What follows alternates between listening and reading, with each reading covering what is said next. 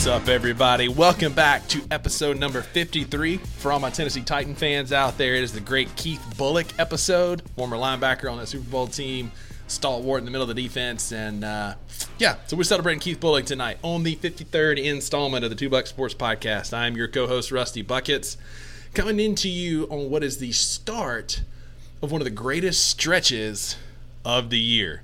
Welcome in my co-host Uncle Bunk. Uncle Buck, you know what I'm talking about? What we're celebrating tonight? Oh, I know what I'm celebrating tonight. I ain't talking about that. We'll get to that here in a minute. yeah. Uh man, it has been a good week. Um you know, you sent me the the Skype link and it said the Keith Bulluck episode and I was like, I mean, come on, you've got to have something better than 53, better than Keith Bulluck. And then I started googling it and then can I tell you the list of Hall of Fame players in the NFL?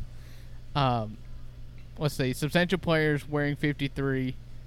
Okay, here we go. Hall of Fame gives us our starting point. This is Hall of Fame football players who wear with the number 53. Okay. Yep. Uh, can you guess any of them?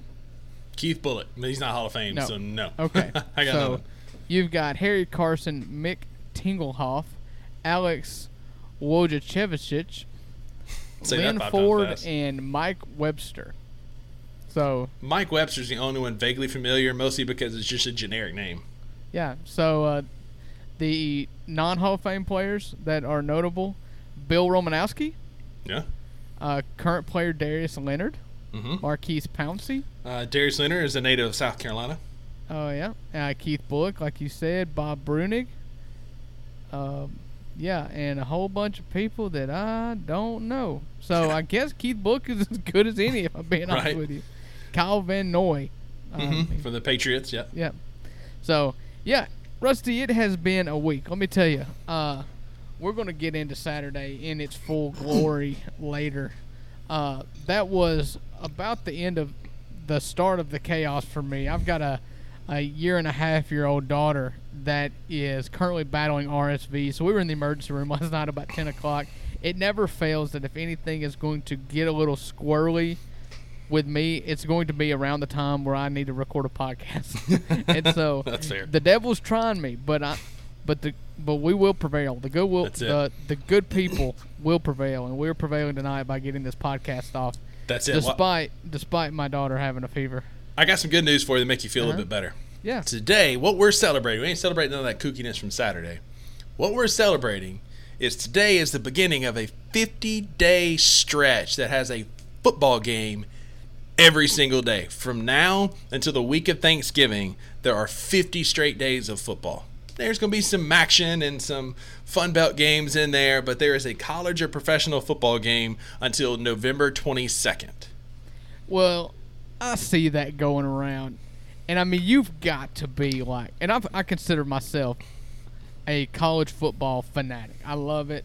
I love the SEC. I love Ole Miss. But you're not gonna catch me watching a lot of those football games on Mondays and Tuesdays. I It's mean, just on, nice on having the option. Tuesdays and Wednesdays. I, I'm not watching. I can tell you right now, on October the fourth, 2023, I will not be watching a football game that happens on a Tuesday or Wednesday. it's just not going to happen. It's Uh, like the uh, the episode of The Office where Dwight wants to go to a strip club and Darryl's like, "You don't go on a Tuesday." no, no, not not during the work, not during work hours, That's especially. Speaking of, uh, I don't know about you. I can't, I can't speak from experience, but I'm going to give you the opportunity to uh, say a few final words because the historical monument in Corinth, Mississippi, Wild Bills, was torn down over the week, and I just want to give you a give you a moment. Uh, to reminisce about your times at Wild Bills because I know there were many.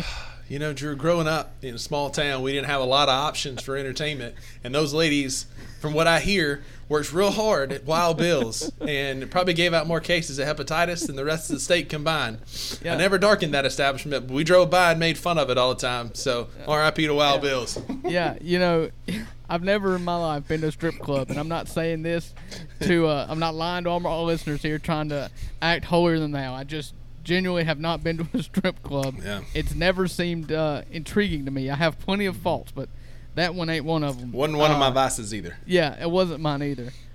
But I do know one. I know do know the main rule. If you if I ever decided to go to a strip club, it would not be a strip club in my hometown. Oh you know? no! You know, Oh no! I'm not going to the flop in my hometown. that is a smart man. That is a smart man right there. I don't care what people say about you. Yeah, That's a pretty I'd smart see- man. I, there's no doubt I'd see relatives up there, and I'm like, no, can't go Christmas no more. On stage or never mind. We ain't going there. Yes. we ain't going there. we So, ain't going there. We uh, have also we have a big, yeah, we have a big anniversary today. Can you guess what that is? October the fourth. What's that day? well, today it's a Wednesday. Okay, so nine years ago, that would have been. Oh, that's the that's the day that Mississippi took over college football nine years ago. You talking about the state and Ole Miss uh, SI sports covers, Sports Illustrated covers? Uh, I'm talking about October fourth, two thousand and thir- and fourteen, was the day that Ole Miss upset Alabama in the Katy Perry, uh, in, in the Katy Perry College Game Day game in Oxford, Mississippi. Um, you know, I hope one day maybe you understand what that's like. If But I could mute then- your mic right now, I would. Just know when I go to edit this thing, if there's a long blank pause before this sentence, just know I got to it. yeah, yeah. So nine years ago today, Uncle Buck was in a in a tour bus headed south towards Ocean Springs, Mississippi, for our first show of our month long tour uh, that went from Ocean Springs, Mississippi, to California, and then all the way to Charlotte, North Carolina. And the first show was the day of the Ole Miss Alabama game. It was a fun time in my life, but it is also one of my biggest regrets because we had season tickets. My mom and dad were there, and I watched it on my phone in a tour bus. And and no, don't get me wrong, I celebrated as if I was there Sure. when Senquez Golson brought down the interception over o- O.J. Howard. But I, it's always been missing. Uh, my life is can only be so good now. I can never reach full potential because I wasn't in Vaught Hemingway Stadium on October the fourth, two thousand and fourteen. Well, that's enough of that. So we're going to move right along. um, we're going to do it. We're going to replace our Bucks Best in beef this week with a beef, a total beef. Oh yeah. you know, Drew, we've we've all been seeing it. We've been talking about it in our fantasy football group chat, and it pops up everywhere. Just the obsession that is Taylor Swift right now with the NFL. Uh, like I'm over it, man. I'm annoyed by it. You know, she, is she talented? Sure, she's not my cup of tea. I don't get the obsession over her, but she's talented. Like I'm not going to knock her because she is talented. I don't Right. find her overly attractive like everybody else does. Like she's just she just seems weird, not somebody that I would associate Yeah. with. But they are obsessed with him. And I got it got me thinking and I posed this question on our Instagram poll. There are several different subgroups of the population that make you dislike them or what they represent or what they're cheering for They make you dislike the organization or the because person of the based on the fans. obsess. Yes, I, I, you know, shout out. I've got several friends, but it's like vegans. Like the number one rule Oh, of being yeah. a vegan is you can't stop talking about being a vegan. Right. Uh, It's CrossFit, people. I, I do CrossFit. I get it. You, you, you- like they at orientation, they tell you, all right, you got to buy shoes. You got to talk about CrossFit. It is what it is. Right. And so it got me thinking, like, what is something that you don't like because of the fans, the followers, or all the hype? Wait, can I just go ahead and tell you my answer? I was about to say you were the first one to answer. Go ahead. Yeah. So the thing that I, that fans make me not like the organization or the player, and for me, it's like SEC West schools. It is every SEC West school Mississippi East State school. fans, Tennessee fans, A and M fans, Arkansas fans, all of them. I hate all of their teams because of their pres- their friends. Sure. so I had a couple that were similar. Um, I hate Ole Miss because of the vast majority of their fans. You're included in that camp. Um, the I think the sports franchise that like that I dislike the most because of their fans is the St. Louis Cardinals because the St. Louis Cardinal fans they're the best fans in baseball. If you don't believe them, ask them. They'll tell you again and again and again Yeah, see, and again. growing up as a Cardinals fan, I never heard Oh that. I've heard that. Of course you didn't. You're insulated by the by the fan But I don't around think you. the Cardinals have the best. I'm not going around saying they've got the best fans in baseball. Shoot, right now I'm sure they're the worst fans in baseball. Their team sucks. Mm. But the vast bragging about fandom, bragging about your own fandom of your own team, though, is something that I can't comprehend because it's an argument that you can never win. Yeah. Ole Miss can Ole Miss has a legitimate argument to say they have the best tailgating experience in college football. That's an argument you can make. But you will an Ole Miss fan will never be able to, to convince a Mississippi State fan or a Tennessee fan that they are better fans of their team. We're I- all fans. We're I all agree. idiots. We're I- all biased. I agree 100%, but I've never been around a group of people that try and convince you of it more than the St. Louis Cardinal fans. The That- Cardinal way, the St. Louis Cardinals fans. But anyway, Yeah, so the Cardinal me, way sucks. Let me let me be the let me be Right the now, voice especially. of reason. Then, yeah, yeah. especially right now. But anyway, so for me, it's Ole Miss, the St. Louis Cardinals, and then I divulged away from the sports a little bit. Harry Potter fans, they will like. I'm not a Harry Potter fan. I got nothing against it. I just couldn't get into it. But they will Yeah. like disown you if they find out "Oh, you don't like Harry Potter. Star No, Wars is the same way. Star I don't Wars have is that. Worse. I don't see. I, I when I made this list, I thought about Star Wars, but the people I know that like Star Wars are like, yeah, I get it. It's not for everybody. The Harry Potter fans I know will absolutely have a stroke if you tell them that you don't like Harry Potter. Yeah. Uh, I went on a fishing trip with my dad one time, and the guy that was, uh, oh, what was the name of that band? Um, shoot, I may have to come back to it. It's one of those bands that's got the cult of cult Great, following, Grateful like- Dead. No, it's it, the sort of like the Grateful Dead or Dave Matthews Band or Oh yeah, that's Um, another one. Dave but, Matthews Band. um, I can't remember. But the moral of the story is you'll hate this guy just based on this one story. We're sitting in the boat and he has the Bluetooth speaker and that's all he listened to the whole time and would not let us play any music like Hmm. anything else. That's all we listened to was this one band and uh, Widespread Panic. Widespread Panic. Yeah, Mm-hmm. that's it. He's like, yeah, I've been to a hundred Widespread Panic concerts and you know we all just hippies and we live on the and I'm like, dude, cool, whatever. I don't care. Can we please just play some Buffett? yeah, yeah. Play something, man. Like, Something at this point, Dad's music sounds good to me. You know, That's right. Oh. So I had two more. My last two, obviously, well, Taylor Swift doesn't count. She was one of them. Outside of Taylor Swift, Disney adults, like these these adult men and women who obsess over Disney. Like I get it, kids obsessed with it. That's what it's for. But like these grown adults that are obsessed with Disney and Mickey ears and going to Disney every month or a couple times, a few times oh, a I year. thought you were going into like, uh, like Marvel fanatics. Mm, mm. you know that because that that's owned by Disney. No, I'm And talking so, about like yeah. like like Disney World. I guess Disney World, Yeah. Disneyland. Yeah, people, people who, who- go to the park. That like that drives me nuts. To me, I'm I'm jealous of those people. They apparently have They got way more money than I do. I've got. you know? A hundred percent. And then for me, the last one, and this is going to get some flack, I'm sure, is astrology girls. Like that are Oh obsessed with gosh. my, you're my zodiac. Listen. Like you tell them like, oh well, I'm a I'm a uh, Capricia or whatever it is, and like, oh well, that makes sense. And it's like, no, I'm actually a, a Leonard or whatever. Like, Yeah. no, Did you see the Taylor Swift uh, astrology thing that was going on Twitter, no. where they were dissecting Taylor Swift and Travis Kelce's uh, stars Oh, God. to see if they matched? No. Oh, I wish I could find it real quick. Uh, I, I, while you're looking, I always think about the joke. There's this one where this girl's like, "I'm a I'm a Leo. What are you?" And the guy's like, "I'm a Velociraptor." And she's like, "Well, that's a made up one." And he's like, "They're all made up." yeah, they're they're all made up. anyway, Uh, yeah, I I wish that I could. Uh, oh, she got into like their ninth stars matchup, and I'm like, oh my gosh, this is so awful. oh yeah, I, I was I was at the gym one time. This lady was like, "When were you When were you born?" I was like, "March 18th." She's like, "No, like what morning or night?" I'm like, "Afternoon, I think." And she's like, "Oh." You need to go look up the moon, and I was like, "Right there, boys." Like, I'm gonna put a pause right there. If any of our single fans are listening to this, if some chick asks you asks you about what time of the day you were born, run. Yeah, That's not something you wanna oh, be a part of. what's your sign? I'm just like, I'm a Christian. Uh, peace. Uh, it's a peace sign as I'm walking away. So here it is. Uh, indulge me a little bit because I think you're Oh, going to find this absolutely horrifying, and that's what we're all here for. Taylor has a Cancer moon, an incredibly powerful and sensitive placement. It is also conjunct Jupiter, therefore intensifying her moon's influence.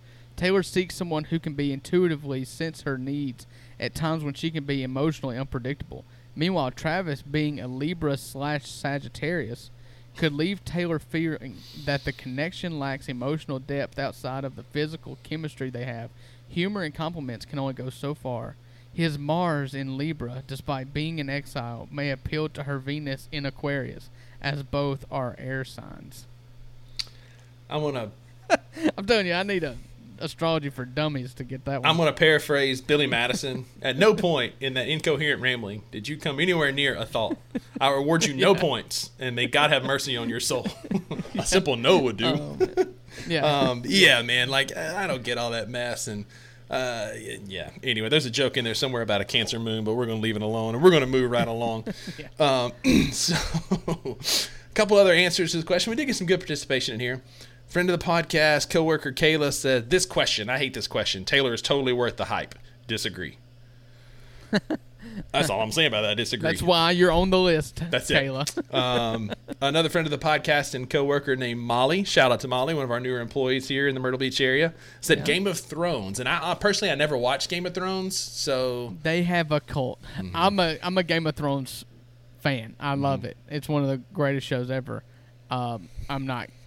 It to me to uh, to be in this category, you have to like be willing to unfriend people who disagree.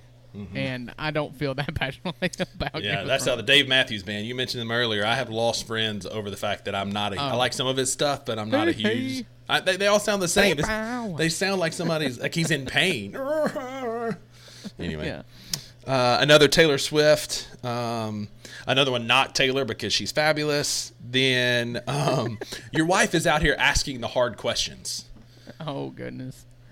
Will this breakup ruin my fantasy points in the coming years? How will she weaken Travis Kelce? I think all she's gonna do is write a song about him. We got an album coming out called '87 in a few years.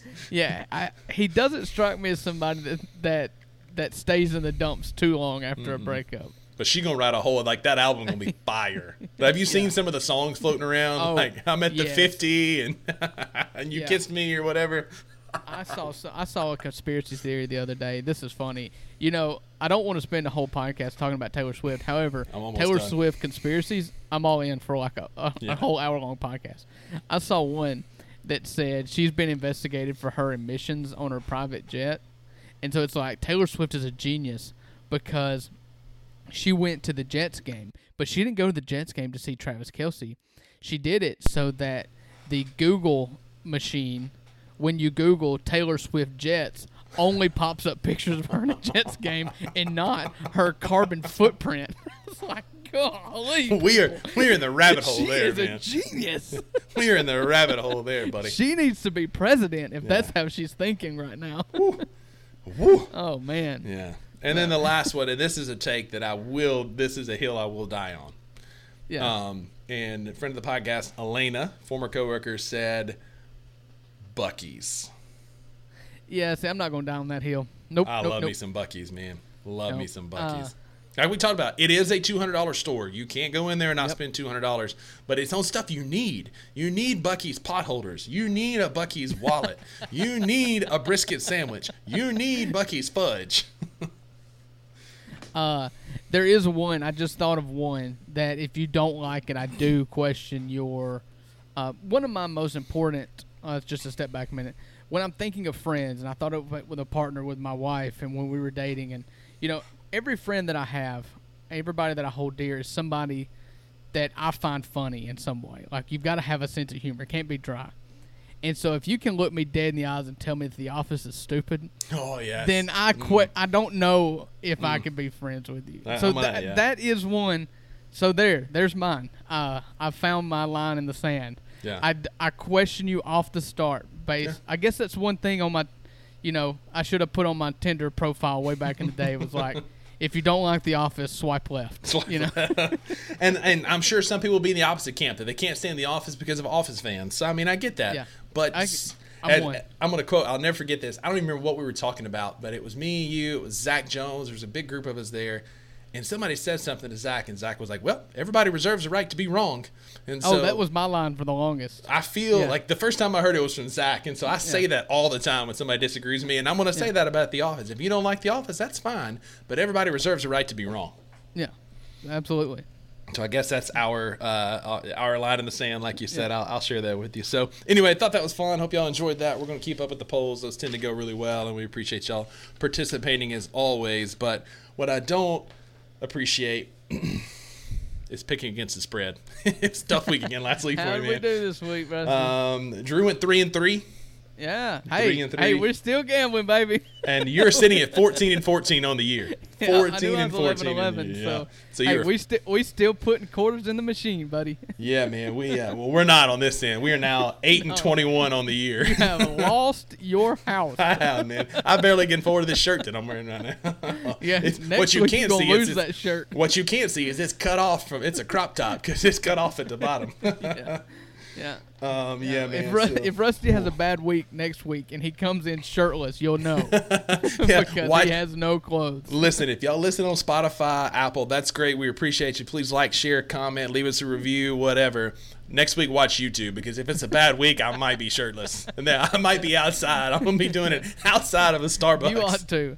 And if you do bad this week, I'm gonna make you record it outside. I'm gonna be sitting outside like almost for the poor. yeah, yeah. You know, if we do fantasy football punishments, I should make you go out there and beg for quarters with a Good lord, cup, good lord, I need it, man. like a Um, leper. Man, I need it. Yeah. But uh, so, uh, what games uh, did we get right and wrong? so well, I got the A and M game got- right. Yeah, I know I got Mississippi State right, and I know I got Ole Miss right, and I know I got Arkansas wrong. And you got Notre Dame right. And man, and I was so uh-huh. I You had it. You uh-huh. had it. That's the second straight week Notre Dame's done me dirty. Dame's Last yeah. week because they lost on a last second touchdown, and this week because they won on a last second touchdown. Right. It further like Notre Dame is one of those institutions up there with Ole Miss and the St. Louis Cardinals and the LA Clippers that I just hate. I like I don't hate individuals, but I hate organizations. And that's Yeah. one. I hate Notre Dame, and these last two weeks have further driven my hate for Notre Dame to a new level. And one of the games they even lost. I, that's and you it. picked 'em. and I picked them, and they lost. I can't. They can't even win when I need them to. yeah, that was a heartbreaker because Gosh, you know we Duke make won that picks. game for Yeah. three and three point nine percent. You know, quarters. Yeah. So no, it was the other way around. Um, so Notre Dame was up thirteen nothing pretty much Yeah, the whole right. game, and in the third That's fourth right. quarter, Duke scores fourteen unanswered points, Mm-hmm. and I was like, and Duke got the ball late to drive, and I was like, okay, you know, I know I picked uh, Notre Dame, but I'm here for excitement. You know, Yeah. go go down and win it. You know, college game Day is there for the first time ever. It was it was set up for just a drive of all drives, and ultimate heartbreak happened when they they didn't get it, and compounding that, Riley, Riley Leonard, Leonard. gets rolled up on. It was brutal. Um, Well- you know, the only saving grace was that Rusty picked Duke. God. And so and I had it, man. I was, I was getting, I was gonna be insufferable. Like, I- yeah, Mississippi State got their butt the kicked. Yeah, Mississippi State got their butt kicked, but I was going to be like, I was gonna find a royal blue shirt and paint the Yeah. mustache on my hat like they wear on their helmets. They're supposed Yeah. to be little devil horns, I whatever. did was gonna notice be that. That does not in. look like devil horns. It doesn't. It doesn't. But I was going to be all in on the Duke Blue Devils after Mississippi State Right. let me down. But um, but yeah. So I got A and M right. Uh, it's one of the few times I got them right. And then uh, you got Notre Dame, Ole Miss, and Alabama. Okay. We both missed on you. Uh, we both picked South Carolina, who got yep. boat raced. They Uh, did. We both picked Florida, who also got boat raced. Gave up Yeah. 190 yards rushing in the first half. Yeah. Uh, To one that player. Bad. That was bad. They lined like up with the- 290 all-purpose yards. Yeah, and only nine of 248 them were receiving. Right. And only nine of them were receiving. That's it, man. That's it, man. And Ray Davis had a coming out party against Oh, Florida, and it just showed that that Tennessee game was a fluke. That was a rivalry game at home, It's and if that game was at Neyland, they would have got blown out. yeah, it was mental playing in the swamp. Yeah. And then, um, and yeah, so I picked LSU, and they came out flat, and uh, it was a great football game. I'll No, say they that. They did not come out I'll take flat. that back. Their defense, man, like what? Like defense was optional. I felt like I was watching a Big 12 football game. I mean, it was just racing up and down the field. Was it like 1,200 yards of offense and 90 points? just Yeah, it wild. was stupid. But I'll say Yeah. this, and I'll and we'll get into like State and Ole Miss here in a minute. I'm gonna actually say some nice things about Ole Miss because it's hard for me, but I'm I'm gonna try. Here we go. Compose yourself. Say it loud into the microphone. Okay, here we go. I what I appreciate about Ole Miss is it's entertaining football, right? Oh yeah. Like Mississippi State, we get you in the mud and like we're trying to beat you with running the ball and defense, and that's not working because our defense is atrocious. But at least the product that Lane Kiffin, outside of the Alabama game last week, and there were moments where it was entertaining. It's entertaining mental, too. football. That's mental, hundred percent. It was an entertaining football game. It was back and forth. It was high energy. And so when people outside of watch. the when people outside of the southeast and the Unless SEC an Ole Miss fan, watch just a heart that game, they're going to be like, "Man, Lane Kiffin's doing a great job," even though there's some rough edges there. He's doing a great job because it's an entertaining football game. And so people from Missouri and Montana and Washington and New York are going to watch Yeah. Ole Miss because it's entertaining football. Makes them football a national name. It it's makes going to, it's national to football. Whereas Mississippi State right now, we are playing football that I, as a fan, don't even want to watch. So kudos to Lane Kiffin, kudos to Ole Miss on the massive win. I was wrong. I said we'd both be three and three going into our bye week. Looking more and more like Ole Miss is going to be four and two because it does feel like a year that something kooky's going to happen this week against Arkansas. We'll get- but we'll get to into that. Yeah. Anyway, so shout out to Lane Kiffin for putting an entertaining product on the field and getting a big win against LSU. Yeah. Um, do we just want to go ahead and get into that game now? Go ahead. Okay. We'll go there first. Um, yeah. So last week on the podcast, I made it clear again what I thought about Lane Kiffin, and I took it a step further, saying that you know he needs to get off Twitter until he wins something. He hadn't won nothing. You came with the stats versus top twenty-five teams. The whole shooting match, it's ugly. Um, I did. you know, And he he obviously listened to this show. yeah, obviously, big fan. Yeah, glad to see you in the chat again, Lane. uh, obviously. Yeah, so you know, here on this little podcast, uh, I call tried to call him on the carpet. I thought it was unacceptable that he was continually uh, calling out Alabama coaches and being cute on Twitter the week of Alabama week, and once again not showing up. Uh, couple that with how last season ended. Uh, the team seemed to have no character last year. Every time they went through any sort of adversity, they folded. Uh, it was a very backloaded schedule last year, and the competition increased uh, about the same time as Lane started flirting uh, with Auburn. Uh, and the team just kind of gave up. Uh, anytime any sort of adversity hit, it took a hard left quick, and that was it. It started with the LSU game last year. Uh, we were highly ranked. We had one loss on the year, I think. we I mean, it was a it was a big matchup, CBS game of the week, and they just wiped the floor with us. Uh, from that point forward, every time any kind of adversity happened, we turned left. Uh, you started seeing signs of that not being the case this year, but you always kind of wrote it off to the uh, quality of opponents. Uh, they struggled with uh, LS, uh, Tulane for a half. Uh, then they covered late, but it was a one-score game in the fourth quarter. Georgia Tech, uh, they one score game in the fourth quarter, turned it on and covered. Uh, then you go to Alabama, and you just did not play well. The The game plan wasn't good. The execution wasn't good. Nothing was good, and you were being cute on Twitter. I said last week that Lane has no signature win. You got to look at maybe his mo his best win. Uh, at Ole Miss was a ranked road re- win against uh, Tulane. Maybe it was Indiana in a COVID bowl. You know when they were ranked and really good that COVID year uh, with Michael Penix. Um, maybe it was A and M. You know, a few years back in Oxford. You know that was a big win. Um, but they you've never had that you've never been able to stamp it. That was the day that Lane did what he wasn't supposed to do. And lo and behold, all he needed was a pep talk from me because Saturday And me calling threw- him out. Yeah. Uh Saturday he just uh he went for it. You know, I, I told I said on the podcast like we need less Lane Kiffin, we need more Joey Freshwater. Just some guy slinging out there. You know, what do you have to play for? You know, what do you have to lose? I mean, you've got one SEC loss now. You know that you've got to run the table the rest of the way, so there's no need to be safe. Like, just go out there and you've got LSU coming in, and I'm telling you right now, it's the best offense in the SEC. Ole Miss is as good. They may be second. When it comes to weapons, LSU's got more weapons than anybody in the SEC. Alabama, Georgia, I don't care.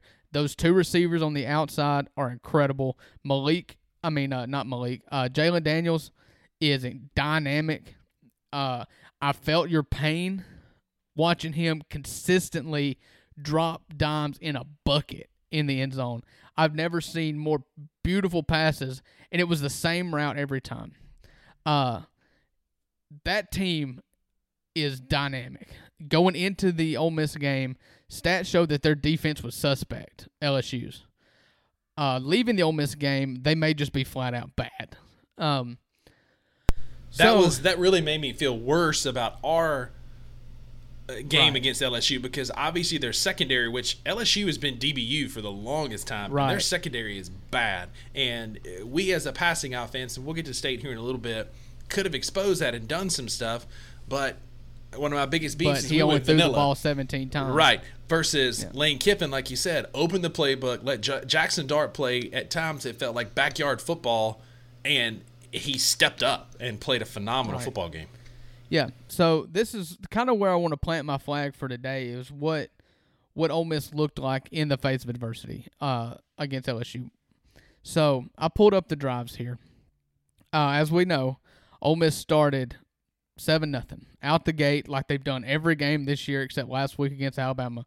They went down the field, scored a touchdown, took no time at all. In fact, it took um, let's see, uh, four minutes and 35 seconds, 14 plays, 75 yards, ended with a um, uh, four, uh, going forward on fourth down, a swing pass to Judkins, who went in motion, and they just left him wide open. It was a blown coverage. It was really a sign of what was to come. Uh, then Ole Miss forced a punt, uh, which was one of the few punts they had that they forced. Um, one of the uh, few punts. I just had some noise coming in my ear. I think ESPN, the ESPN website was playing an ad or something. So sorry for for stuttering there for a second. Uh, yeah. So uh, one of the few punts that LSU had all all day. Uh, but then Ole Miss didn't respond there, punted. Uh, next drive down, I'm sure you've seen it. Uh, uh, Jalen Daniels gets absolutely rocked. He looked like Son- Sonic the Hedgehog, and just coins went everywhere, and the football flied straight up in the air. Uh, Ole Miss got a huge turnover there, went down and scored to make it 14 to nothing. Uh, from that point forward, LSU touchdown, Ole Miss touchdown. LSU touchdown, Ole Miss touchdown. It is 28 to 14. Uh, let's see, that is in the second quarter. The uh, Ole Miss scored it, make it 28 to 14 with uh, eight minutes to go in the second quarter. So yeah, that is uh, what 42 points in you know 20 something minutes of That's football. Big 12 football is what that is. Yeah. From that point forward, LSU outscored Ole Miss 28 to 6. And so when I'm talking about adversity, this is what I'm talking about. Last year at this point, Ole Miss is up 28-14. Ole Miss gets down um let's see. Ole Miss gets down 35-21. And at that point, you we would have punted the whole game. And instead, what happens at that point? 35 21, LSU had just, just scored a touchdown. Ole Miss cuts it to one with a field goal. LSU touchdown, Ole Miss touchdown. Uh, 42 to 40. Ole Miss tries to go for two, doesn't get it. Uh, at that point, we've got uh, the drive starts with um, 14 minutes to go in the fourth quarter. LSU goes three and out. Ole Miss holds them. Um, then Ole Miss goes turnover on downs. And then the co- most controversial call I've seen in football, uh, especially considering Ole Miss, they had the uh, the touch the fade route touchdown that was not a touchdown. I you've seen the replay, I'm sure. I think you agree with me. Do you agree with me that that ball was bobbled as he hit the ground? Yeah, I think it, he did not have complete control through the contact with the ground. Yeah. So the uh, RG three was was obviously upset about it on the broadcast as a former quarterback. Uh, it was just not a touchdown, and at that point, this game is wild. It's chaotic. Ole Miss fans lost their cool. They got paid a seventy five thousand dollar fine for it today. Uh, for some students throwing some beer cans onto the field. Uh, who amongst us?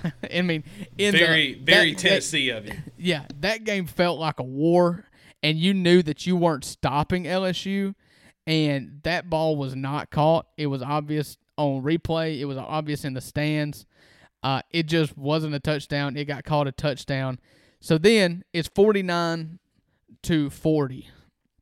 It that makes it a two possession game, and there is, let's see, eight minutes and 34 seconds to go in the game. Ole Miss is down by two scores. I think ESPN had LSU is a 90 something percent chance of winning that game at that point. This is not a game, my whole childhood, this is not a game that Ole Miss wins. Um, and it just keeps getting worse. You know, as an Ole Miss fan, you think what could happen to make this to make us lose this game. At this point, we're coming from behind, so it's even worse. But even from your winning, you think of Hunter Henry, you think of Laquon Treadwell breaking his leg and fumbling at the half yard line going into the end zone. Like there's a way that we're going to lose this game. And down nine, uh, for that touchdown to stand to go down nine, that was the day. That was a time in Ole Miss as an Ole Miss fan. You're just like, yeah, it's in. There were some questionable calls on the outside for holding by receivers. That it's just like, you know, if you want to call holding, you can call it on every play. So, I mean, unless it's egregious, you know, typically you don't throw the flag. But listen, we played Alabama what, this week. I yeah, get it. Yeah, and so it was just. It seemed like every questionable call went our way, but Ole Miss responded. Uh, they go down uh, forty nine to uh, uh, forty nine to uh, forty. And then Ole Miss goes and scores another touchdown. Uh, they drive down the field. Uh, they go on a, uh, I'm sorry, I, I went, uh, a 10 play, 65 yards that lasted three and a half minutes.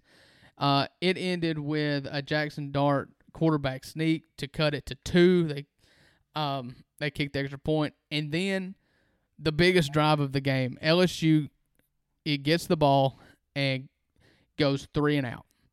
Uh, Ole Miss came to play, and that's the thing that that you don't expect to see from a score that ended up what was it 53 to 55 to 49 you do not expect that game to end with a defensive stop. Like you just know whoever's getting the ball last wins.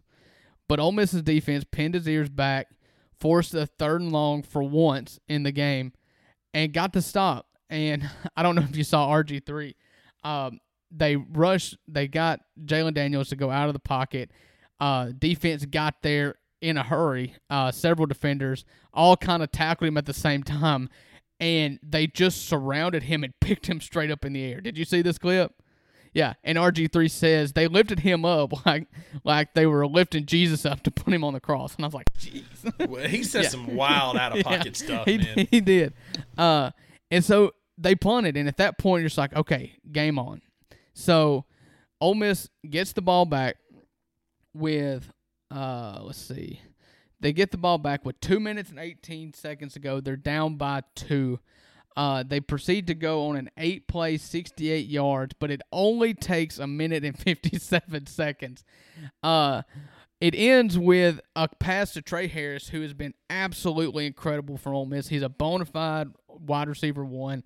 Uh, during that game, they were talking about he had only played in eight series this year, they have scored six touchdowns and kicked a field goal on the uh, or seven touchdowns and kicked a field goal on the series that Tre Harris was involved in and not injured.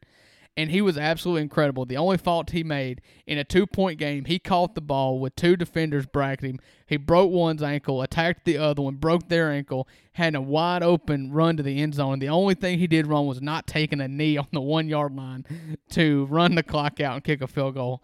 Uh, instead, he gave Jalon Daniels 39 seconds, which was almost 38 seconds too long.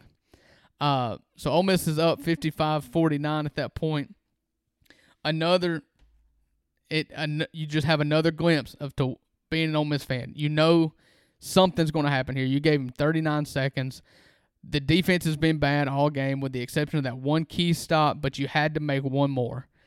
And so First play, crossing pattern, takes it 40 something yards into the 30 ish yard line. Next play, Jalen Daniels drops back and hits our linebacker in the Ole Miss logo on his shoulder, in the center of his shoulder pads, right above his number. And you're just like, if he catches it, it's over. But he didn't, so now we're going to lose. Couple plays later, uh, it's a third and long. You force another third and long. Jalon Daniels is running towards the sideline, think he may or may not get close to the marker, and he's pulled down by the back, gets horse collared. And it's like, okay, now this is how we lose. Gets the ball to the 12 yard line. They need a touchdown. And you just know that this is this is it. Uh, what happened is that the environment there, the fans in attendance, the students got extremely loud. And Ole Miss is not a place that's known to be super impactful when it comes to the fan involvement. However, when you're playing LSU and when it's a crunch time, that place is hard to play, just like anywhere else. If you've got a reason to be loud, you will be loud and you will make a difference. And LSU proceeded to false start two times in a row. And at that point, they got three seconds to go. Um, they're going to throw it in the end zone. And you know as well as I do, it gets a little harder in the red zone and especially if you're if you got to go 20 if you know you've got to score a touchdown here it's hard to score there's not many plays to score a touchdown from the 20 yard line Yeah, you know? I, I looked at. I, I was watching at that point on GameCast because I was watching State online or on TV, and I looked down. I was like, first and goal or second and goal from the nine. I'm like, LSU's got this. Watch a few plays. I look back down, and it's like second and goal from the 20, and I'm like, yeah mm, maybe not. They got it to the 12 and they not, the two false starts got them back to the 22 and they've got the dogs to do it and i just knew the ball was in the air jalen daniels scrambled they got a rusher back there he went one way went the other way rolled back to his left squared up and threw it to the end zone and if you look at it from the other end zone you see the receiver standing there the problem is that ball's got to travel 30 yards at that point, and by the time the ball gets there, just in the nick of time, Dej- Dejon Anthony, the same guy who forced the fumble, hits the receiver's hands almost simultaneously. The ball goes through the back of the end zone, and I'm going to tell you, Rusty, I lost it. I'm sure. I, I lost my dignity right there in my den, in this room that you see me in right now. my father and I and my year and a half year old daughter were the only ones home because my mom and wife went to a concert. Uh, we lost it. Uh, I FaceTimed you with Mm-hmm. my daughter in her Ole Miss Julian outfit, and we were just jumping and screaming and and let the record show I answered. Yeah, In and my misery, I answered. answered. Yeah, I would not have answered. Um, I No. do owe you one though. So Rusty, if you ever decide to beat anyone worth of crap, I'll Yeah. answer. Because let the record Uh. show that we talked about this off air, but Drew didn't talk to me for a week after Mississippi State won the national championship in baseball, and it wasn't from lack of. Call. I called this fool every day, and he did not answer for a week. Yeah, I stand by that. Um, so I mean, it's a game that, as an Ole Miss fan, you think a dozen times you're going to lose that game. Uh, the reason why you didn't lose that game is you just had big time players make big time plays. Uh, I've talked about it a hundred times on this podcast. Jackson Dart is a man possessed. He is an animal. He is a true cage fighter when he's playing football. Uh, he gets knocked down, he gets hit around, and he he is composed to the max. He finished uh, 26 of 39 for 389 yards and four touchdowns. Uh, he rushed seven times for 50 yards and had a touchdown. He is the heart and soul of this team. Uh, I would give a kidney for him to to stay here because it's just that's the kind of guy you feel like you need leading a team. He's a guy that that doesn't ask somebody to get dirty when he's not. I mean, he is uh, he is an absolute bulldog, um, and not the kind from Starkville. The good Um, time. Quinshawn Judkins uh, had a rebirth. Uh, Rusty, I'm not an offensive line guru. I don't really understand the inner workings of offensive line play. However, I do know enough to know that there was adjustments that were made. I can't Sure. tell you what it was, but Quinshawn Judkins rushed 33 times for 177 yards, a 5.4 yard average, uh, and a touchdown. He had a, his long was 37. I think his long going into this game was like 14 or 15 yards. Uh, yeah, I mean, it was a good, it was definitely a good bounce back game for both him and the offensive line. And one, as we've shared, like it was sorely needed because Lane Kiffin, like uh, time and time again, has fallen flat in big games. And this is a step in the right direction. It was certainly a huge win. It was certainly getting that monkey off his back of getting that big signature SEC win. Because, like you said, previously it had been like a ranked Tulane or or Indiana from the COVID years. To finally Yeah. beat one of the big blue bloods of the SEC is a step in the right direction. Now, we'll get into this here in a little bit when we do our predictions for next week. We'll kind of preview our games at that point. Can you sustain it? Is there a letdown? You got to make sure this is where like the good coaches make those adjustments, right? Like Yeah, this is where so- you like Lane Kiffin needs to like pull a Nick Saban and not have that letdown the next week. And so, what gives me a little encouragement about that is is Lane going into the LSU game seemed very businesslike. He's a very private guy. You know, he he's not a guy that you know for media opportunities he's going to do the bare minimum. He's not going to give a lot. He stayed off Twitter. and it's it's sad that you have to kind of Twitter watch Lane, but you do. And he was very businesslike. This was he treated it like another game. It's something that he's never done for Alabama. He's never been able to compartmentalize Alabama. Um, but he compartmentalized LSU. He had a really good game plan, and they executed it. Um, the offense is dynamic. Ulysses Bentley went nine for ninety with a touchdown, a long touchdown. You've you've got the dogs to do it. Um, like you said, now you've you're still in the hunt. Big picture for Ole Miss is you're still in the hunt for the West. Uh, this is a down SEC West team, but the most important game for Ole Miss that's not an Ole Miss game going forward is this weekend because Texas A&M has to beat Alabama this weekend for you to have a shot. There's not two losses on Alabama's schedule in the SEC this season if one of them does not include Texas A&M. I just don't believe for a second Yeah. that you're going to get two losses out of, you know, Auburn and uh, Arkansas. I mean, they're, they're just not Tennessee. And LSU, you're not. Yeah. None of those teams Like- are going to beat Alabama multiple times. This Yeah. is the one. This this Yeah. is where you You've need got- some help.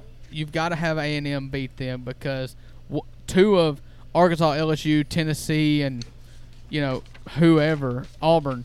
There, there's not two losses there, No. so it's got to be Texas A&M and one of those. Well, Uh, so it is of the utmost importance, but it doesn't matter if you don't take care of business against Arkansas.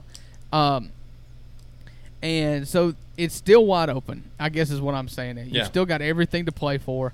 Uh, the West is down. I the more I watch A and M, the more I think A and M may be uh, the second best team, if not Ole Miss, in the West. Um, and so We'll you look out. at Ole Miss. You look at Ole Miss. You've got uh, Arkansas this week. You've got to buy. Then you go to Auburn, and then Vanderbilt, and then A and M. At that point, when you get A and M, you've got an off week, and then Mississippi State.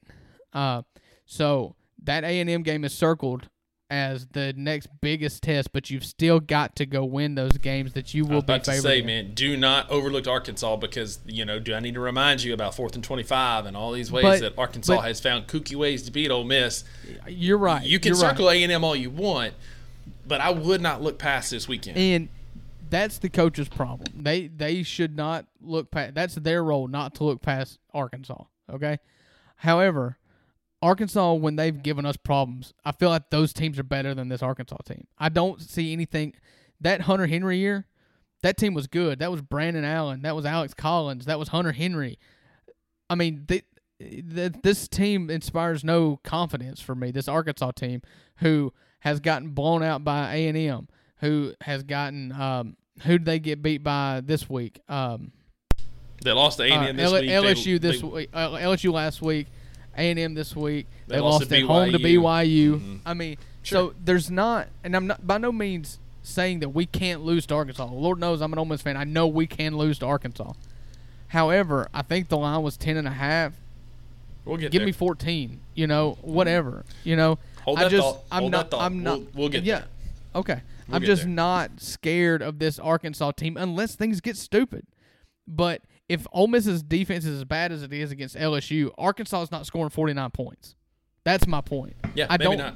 I don't know that Ole Miss will be stopped if they're playing well. Yeah. Of course, there's always caveats. Sure. But you know, if you put this in an ESPN simulator, you put it in Madden, you play it hundred times, I think Ole Miss wins eighty-five of them. That's probably fair, and we'll get we'll get again we'll get to those picks here in a little bit. I want to talk So- about Mississippi State for a little bit, and then we'll uh, we'll come up with our picks for next week and let you kind of deep dive on some of that. But um, all in all, it's a it's a season defining win, and then some an opportunity to build some momentum going forward. And like you said, a West that's pretty wide open this year. Yeah, and there's there's no doubt in my mind that we're going to. It, I feel like best case scenario is that we're looking back at that Alabama game, being like, I wish we could do that one again. Yeah, I mean, sure, you know, Yeah. keep laying off Twitter and, and more of the game plan, and you know, might win that game.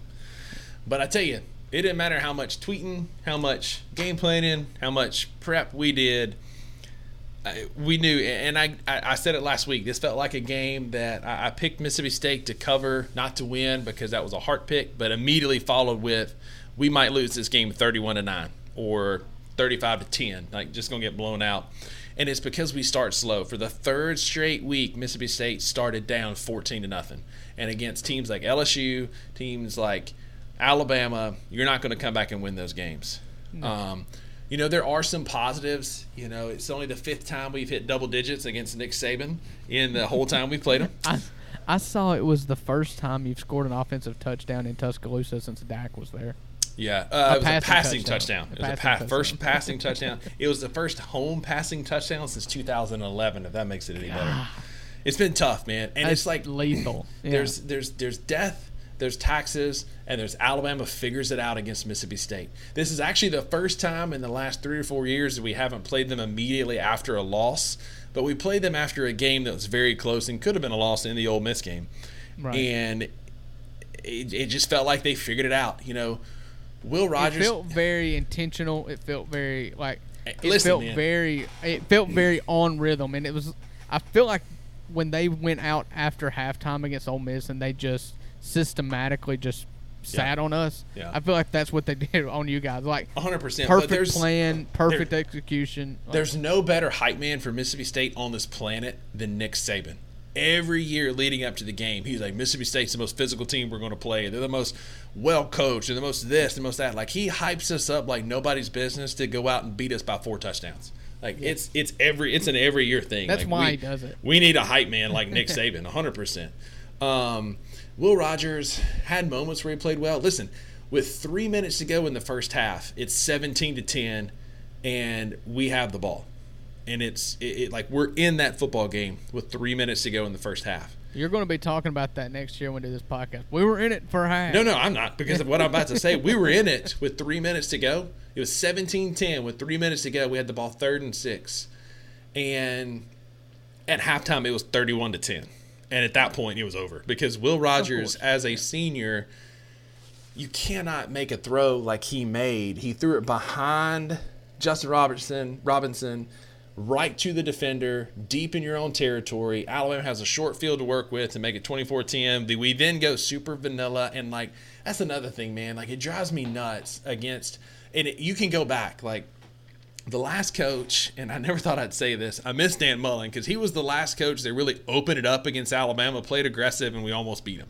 Yeah, but Dan Mullen did always play to cover though. That's it, man. But like Joe, like it doesn't matter. Joe Moorhead, Mike Leach, Zach Arnett, and Mullen at times, like we get so vanilla and conservative against Alabama for whatever reason. And when you play vanilla and conservative against Alabama, you're going to get blown out.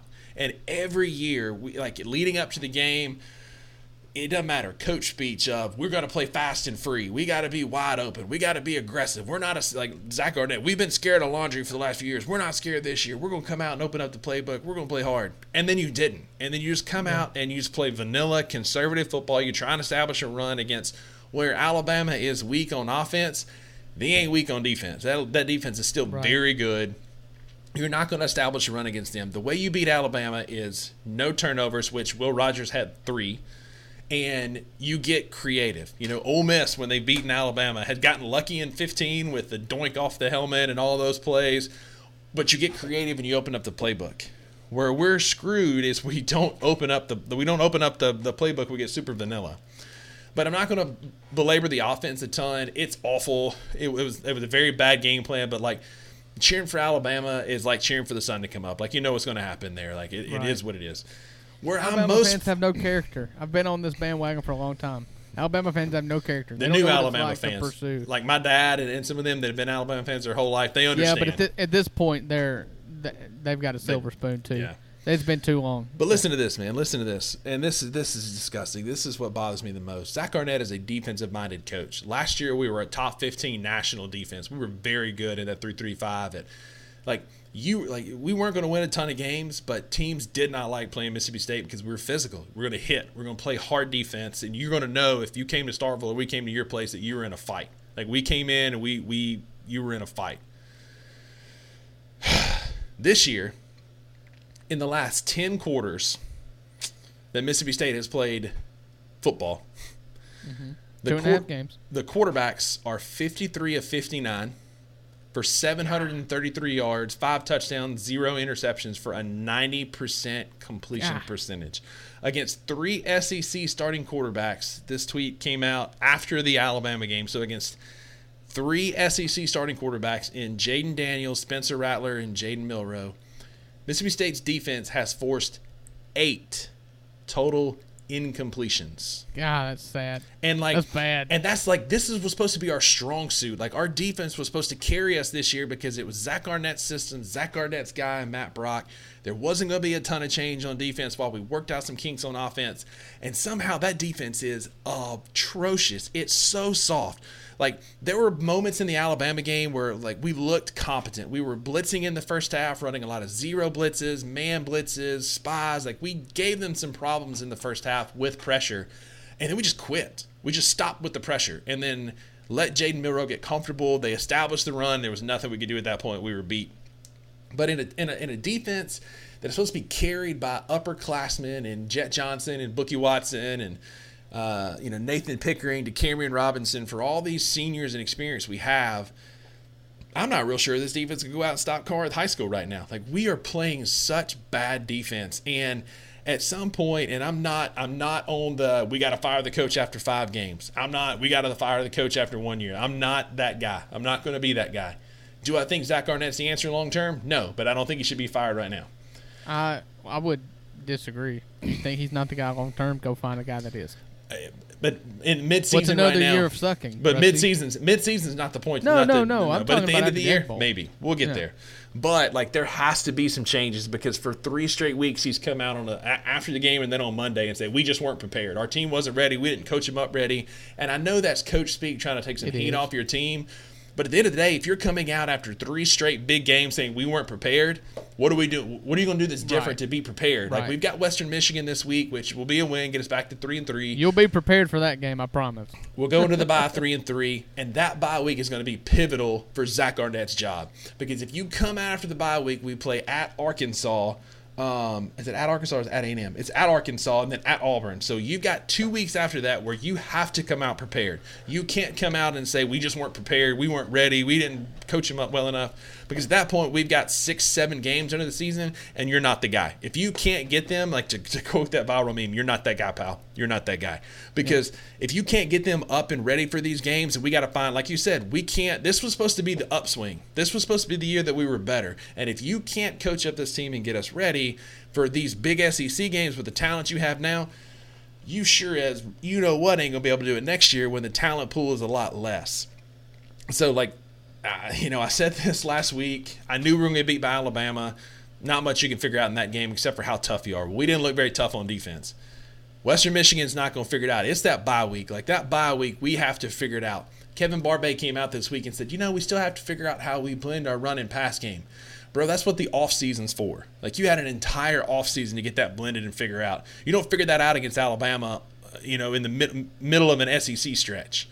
No, But- they expose that. You've got to get to a point in the, by the bye week. Like it needs to be figured out against Western Michigan, and like in order to, to calm down some of the heat that's on Zach Arnett's seat, we have to come out and just beat the brakes off of Western Michigan. This game cannot be close at halftime. Yeah. That's number one. Number two, Mike Wright needs to get some series. Like not just like fluke plays, not just like one off here. We were down 40 to 17 with two minutes to go before Mike Wright got a few plays. Like when Will Rogers is turning the ball over three times, he is costing you football games. And I'm I've been a big Will Rogers supporter on this podcast, and I will continue to be that.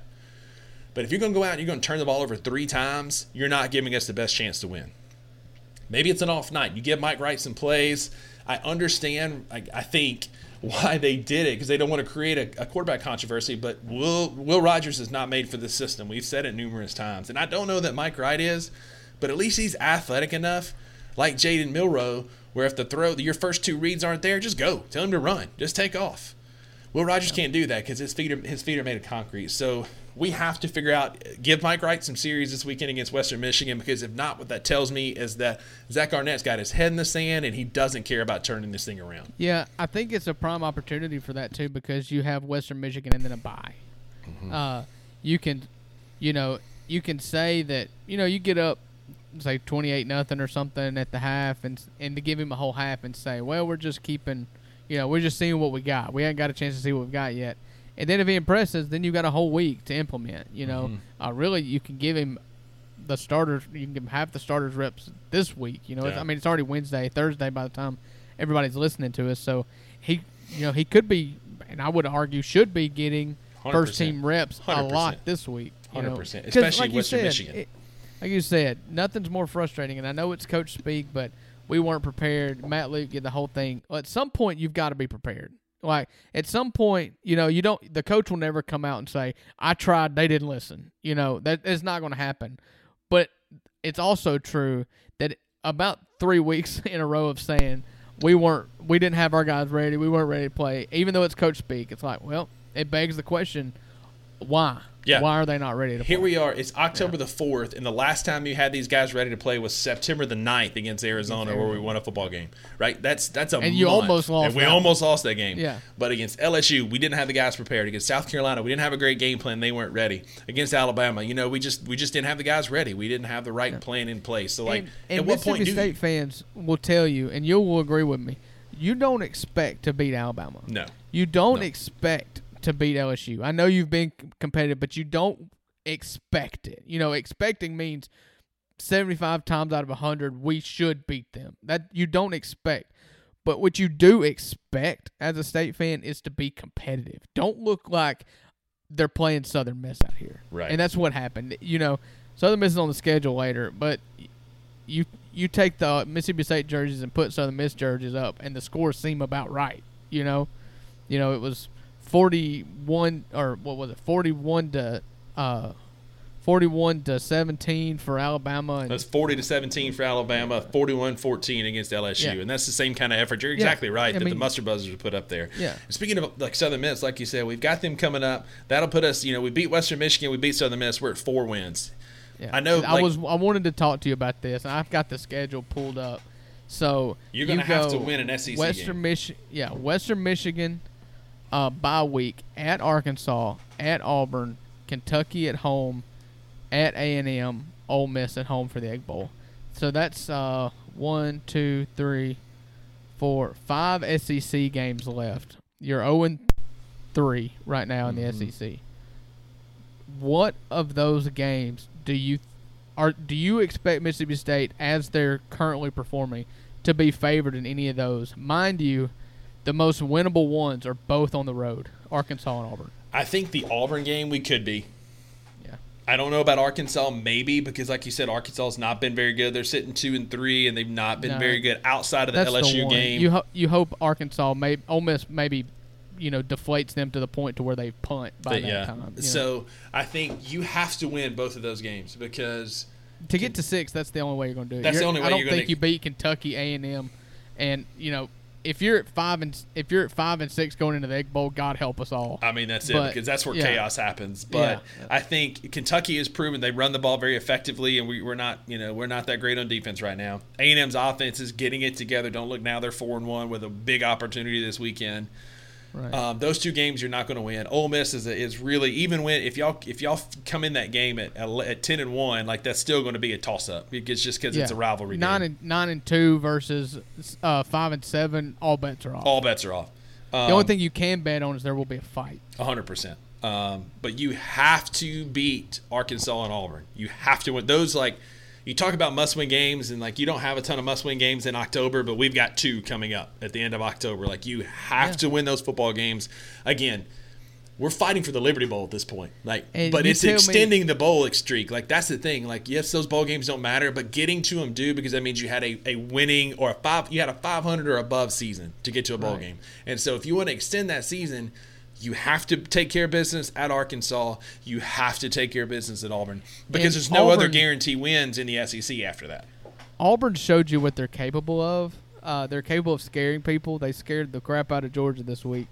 It, you know, Hugh in their in his first season at Ole Miss scared some folks, and it's almost like he's got he's got a couple shots. Like he knows that he he's going to try to win the games that are 50-50 and then he's he's going to save some stuff to take to throw the kitchen sink at a few people. No doubt, Alabama's one, Ole Miss is one. If he's got a third bullet to fire, it's Mississippi State's up there for the way his tenure ended. and Ole That's Miss. fair. He's got some beef with Steve Robertson. you may want to beat the ever loving, ever loving crap out of Mississippi State. The Auburn football team may not have that game circled, but Hugh Freeze certainly yeah, does. Hugh may want to beat Mississippi State and Ole Miss more than he wants to beat Alabama. You That's know, probably fair Nobody expects him to beat Alabama in one year in Auburn. Year No. two, you better be, you better, Yeah, you better be beat Nick competitive. Saban. But Yeah, yeah. at the end of the day, like we said, man, like at this point, you got to at least give Mike Wright a chance. Like you've got to at least see what you got there. You've got to be more dynamic in the offense, and it's so frustrating watching us play against teams. I love Arizona. that you you've got such a move, and I hope people are watching this on YouTube because you can almost hear it in your voice, and when you when you get stressed out, it's the hands over the eyes, like ah, it's like you can That's hear it. it. like the the Yeah. the there's an audible like anguish that that, Maybe- that comes out. I think this is gonna be our Insta- about Mississippi State. This is going to be our Instagram clip for the week. It's just me covering my eyes, like, because it's because it's right, because you're right. rubbing your temples, yeah. because like it's because it's so frustrating when you watch in in four straight weeks we've watched Arizona, LSU, South Carolina, and Alabama with dynamic mobile quarterbacks, the future and the current present of college football. Yeah, and it it it feels like we we're playing football in 1989 against teams that are playing in 2023. We're trying to run the wing T or the wishbone against teams that are that are running and gunning, and like that's what's for, that that again that goes back to my compliment earlier of Lane Kiffin. He has created a product that people want to watch. People are going to tune in this weekend against Arkansas that may live elsewhere simply because Ole Miss is fun to watch because they move the football. Sure, they don't play any kind of defense, but th- th- like this is an entertainment business, and we're not entertaining our fans. We're not entertaining people at large. And then like like this weekend, Drew, I would not be surprised. If we had twenty thousand people at the game, No, it, that'll be a good day. that's what I'm saying. it it reminds me, you know, and I hate to draw a parallel between these two teams because I love one of them so much and I hate the other one. But it's almost like the grit and grind teams. You were always fighting for. It's like if you'll just watch it, you'll understand it. You know, uh, I know they don't play a good brand of basketball, but it's physical and it's in the mud and and uh, we play different. When everybody zigs, we zag. We're the different. They're, we're the team everybody's got to prepare for. If you just pay attention to us, you'd see.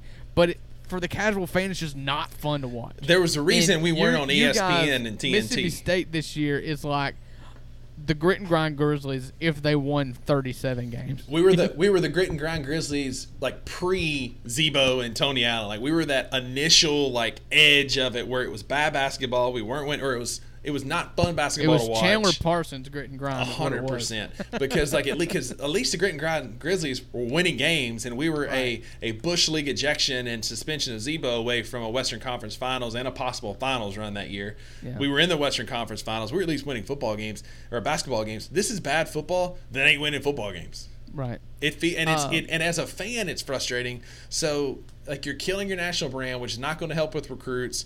And the other thing that's not in Zach Arnett's corner is we have a new athletic director. Zach Arnett was hired by uh, John Cohen on his way out. It was Mark Keenum who made that call as the president of the university. We didn't have an AD. Well, we have a new AD in Zac Selmon who comes from Oklahoma, who is used to a dynamic football program that is cutting edge, that is, you know, leading in innovation. I don't know that he's going to stomach it very long.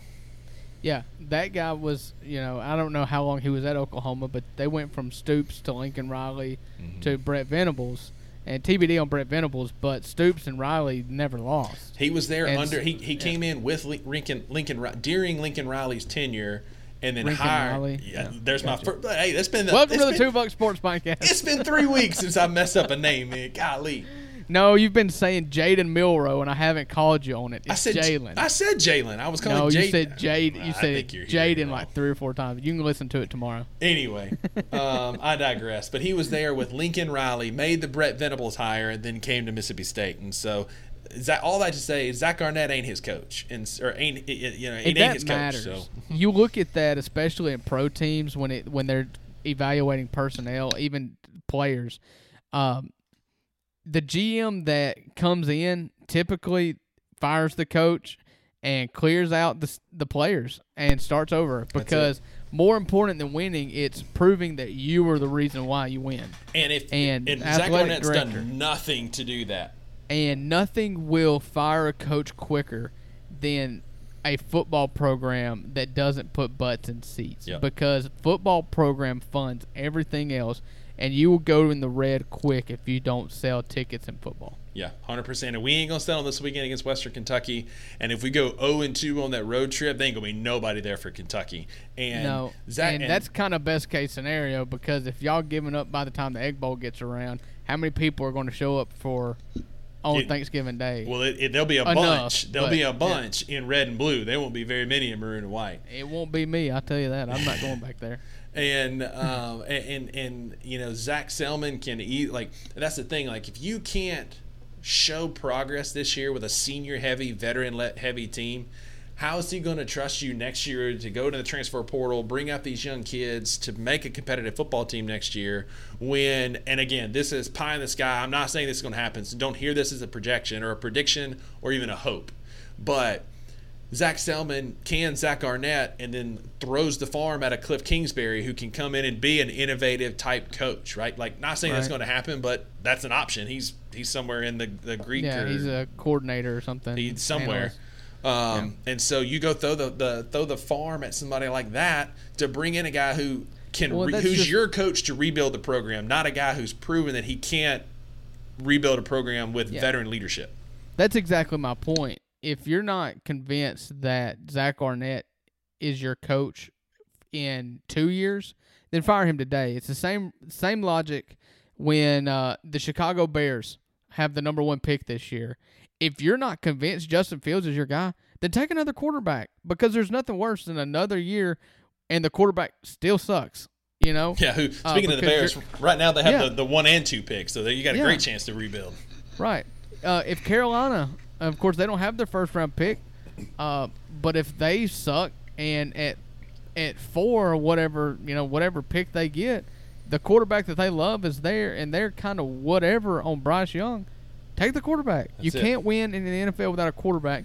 And in college, a coach can set an identity quick, and a coach with an identity that can recruit players that that follow his philosophy can at least turn around morale, and you can start inching towards success in year one Because with the transfer portal. because like don't get me wrong like state fans who listen to this if you're not a fan of dan mullen don't hate me for this comment but like at least dan mullen had those guys believing and he had those guys bought in and he had those teams playing a fun brand of football nine years ago today we beat texas a&m as the number six team that put us in position to beat auburn the next week when i was there for that game that made us the first ever number one in the college football playoffs in, in poll that came out in 2014 it was at least a fun brand of football like if Arnett isn't it by the Kentucky game, if we're if we're we've gone 0 and 2, we get beat by Kentucky heading to A and M on the 11th, and you're not convinced Zach Arnett's the guy, like do not bring him back next year to try and rebuild this program again. Throw money at Cliff Kingsbury. Crap, call Deion, make him tell you no. Like do something to try and generate some excitement about the program with the fans, and bring in somebody that's new, innovative, and can turn this program around. I don't like being that guy that's like, oh, year one, coach has got to go. I've always said, I've said it on this podcast, I've said it in the past. Like, I'm a big believer in a three years for a, co- a head coach because first year he doesn't have his recruits, second year he gets his system in, third year his recruits are there making the program. But Zach yeah, but Arnett doesn't have that shorten that, a year with a transfer portal. now. That's it. Uh, That's it. If if you can't work the portal uh, and get serviceable guys, because like you said, we've both got Georgia transfers on our roster. We've both gone. Uh, you know, Ole Miss has done a good job of going and picking the best wide receivers at Group of Five conference teams. Uh, you can do it, um, and you can rebuild it quick. But you've got to know what you're doing. You've got to have an identity and know what players you're looking for. And Zach Arnett, as a first year head coach in an SEC school that's that's arguably, you know, not including Vanderbilt, one of the hardest jobs in the SEC. Uh, Yeah. it's it's just you know it's really hard, and you've got to sell a, you've got to sell a vision from from day one. And I don't when see you've never vision. been a head coach and you don't really have a tree, you're not part of a tree that you can pluck coordinators from, and you don't really have a you know if you don't have friends in the industry that are notable, then you've you just got to. I don't see any recipe for him.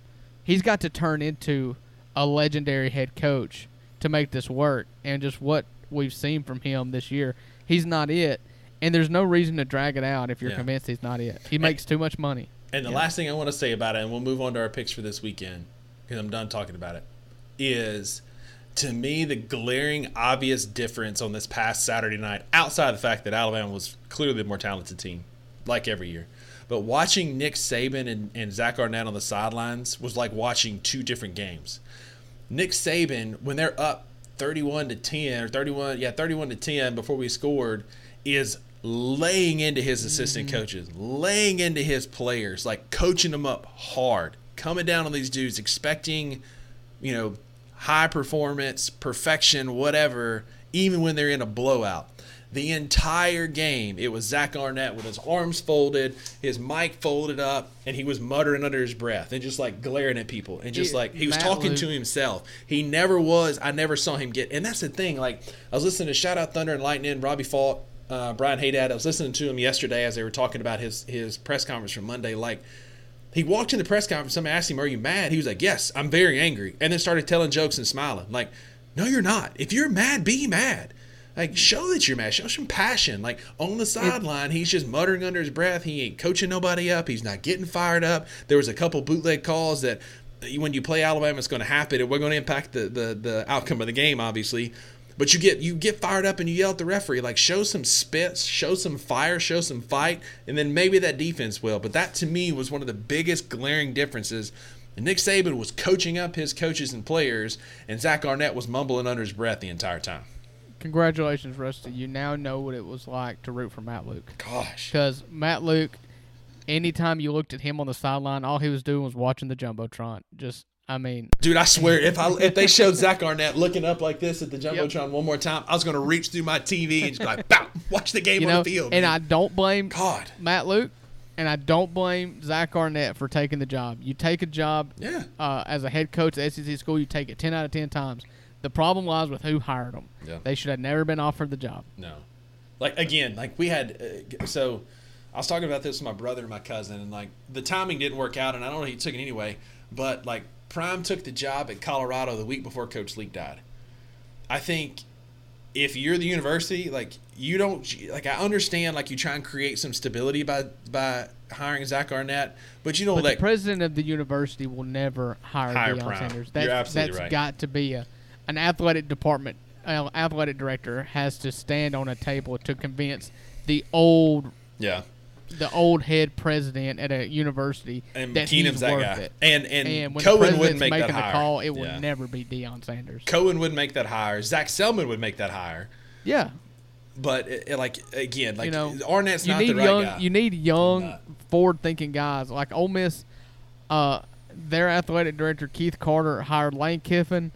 That was a ballsy move, and then he turned around and hired Chris Beard, which was even, even ballsier. ballsier. Like, yeah. if you leave that decision up to a president who is uh, got the liberal arts department head talking in his ear, they're never going to make that call. No, and and yeah. the state of Mississippi is Mississippi State football is so bad, Drew. I I tweeted a basketball hype video on Monday, I and I was like, something to you about that. I'm like, you tweeted a basketball hype video oh, on dude, like right, October right after week four of Yeah. the SEC football. If that doesn't tell you the state of Mississippi State football right now, I don't know was that don't know what will. On October the second, I tweeted a hype video of Mississippi State basketball.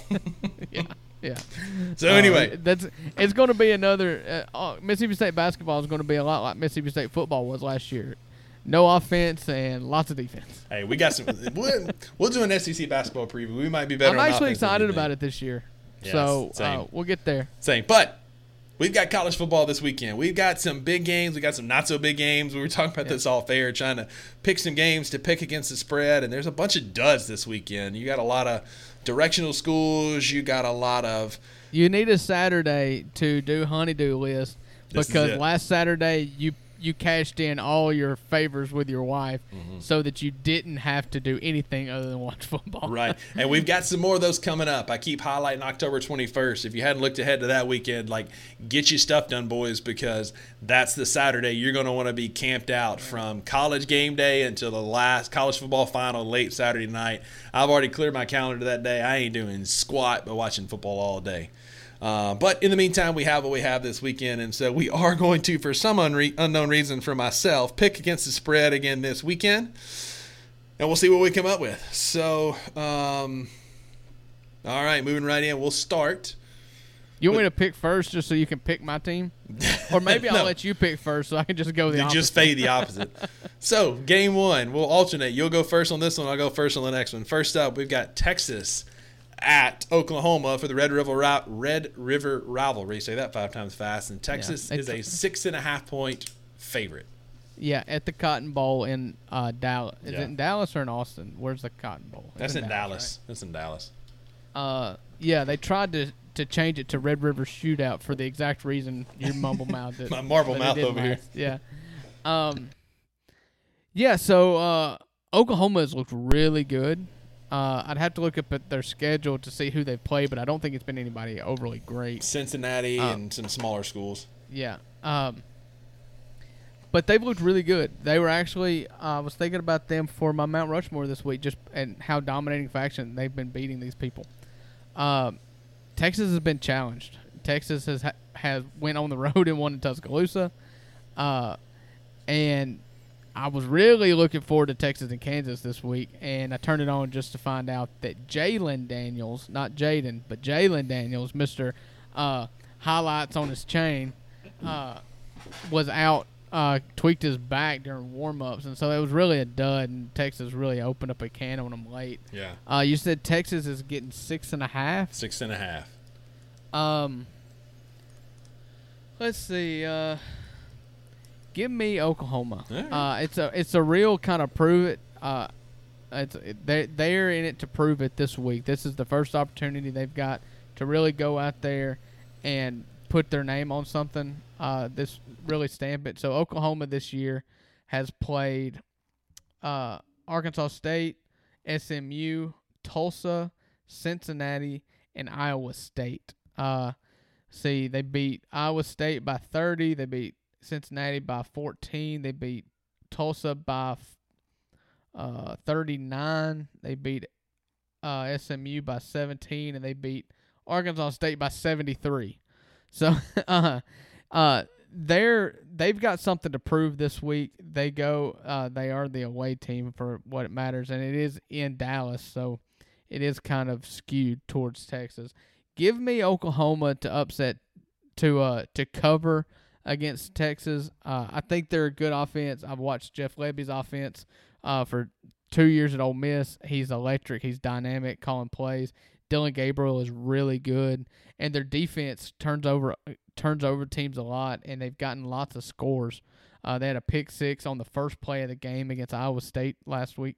So, uh, give me Oklahoma to cover. All right. Well, I'm going with the favorite here. I'm going to try and play it safe this week. I took a couple leaps last week, so I'm going with the favorite. I think Texas is seven points better than Oklahoma because of one man. That's Quinn Ewers. Guy's playing great football. He looked really good against Kansas. Uh, he runs the ball effectively. He makes good decisions. Brent Venables has Oklahoma pointing in the right direction. I think the game is close, but give me Texas as a seven point, quote unquote, road favorite. Fair. Uh, number two, just as I say this, so we've got LSU. It's a five and a half point road favorite at Missouri. LSU is going to be reeling. LSU is going to be emotional. I don't. I shouldn't pick them because I'm one in whatever. I'm two in, you know, whatever over the last two weeks. I like Missouri. They're scrappy. They are playing tough defense. They're not like this great, going to blow up and beat everybody team, but they're 5 and 0 and they're a lot better at this point than either one of us thought they would be. They are playing a tough style of football that's tough to beat and they're at home. LSU is coming off an emotional loss against Ole Miss in a rivalry game where they had the game won on multiple occasions and could not pull it out. Missouri might be a product of their schedule. You know, they beat a, a, a decent Kansas State team who was number 15 at the time. They beat Vanderbilt. Uh, they beat Memphis, MTSU. They haven't really. This will be their first test, and it's the beginning of several tests as they play Kentucky and South Carolina coming up. That Kansas State game was a good, was a was a good win. Great, great win. I don't know that they'll beat LSU, but I think it's closer than five and a half, and I'm going to take the Missouri Tigers.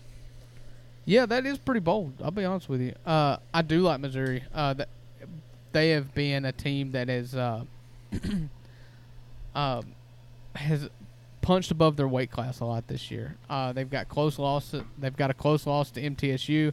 They've got a close win against Kansas State, they beat Memphis in a close game on a quote unquote neutral site Mhm. in Edward James Stadium, that dump in St. Louis. Yeah. Um, so I'll hear your case for Missouri. However, uh, it's not going to convince me. Uh, going into last week against Ole, against Ole Miss, I thought LSU was one of the best, if not the best, teams in the West. Nothing about their offense makes me think that. I mean, I think I said it on this podcast earlier today. I think offensively they've got the best weapons in football. Uh, Brian Thompson, uh, Brian, uh, it's Brian Thompson, right? Ah, man, I can't believe I forgot. He scored like three touchdowns against us. um, um, uh, Malik Nabers, yeah, Brian Thomas Jr. Uh, have combined for roughly 1,200 yards of offense and 13 touchdowns on the season.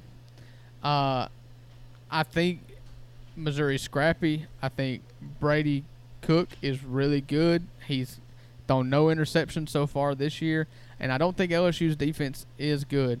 And but the reason I'm gonna pick LSU uh, is kind of the same reason. In a minute, I'm gonna pick Ole Miss. I don't think that Missouri can make enough stops to slow down to score with LSU. I think LSU can score at will. Uh, they're playing it at home in uh, no, I'm sorry, they're playing in Columbia, and I don't care. Uh, LSU's got two losses on the road against Ole Miss and on the road against Florida State. Uh, they're going on the road again, but that offense is legit. Their wide receivers are legit. Jalen Daniels is a legit. Uh, give me the Tigers from Baton Rouge Yeah. to cover, to win and to cover. Yeah, I think LSU will win. This feels like another one of those games. You remember last year, Missouri gave Georgia fits until the final like two minutes of the game, and Georgia scored a Yeah. late touchdown to win. I think that's what this is going to be. I think this is going to be close.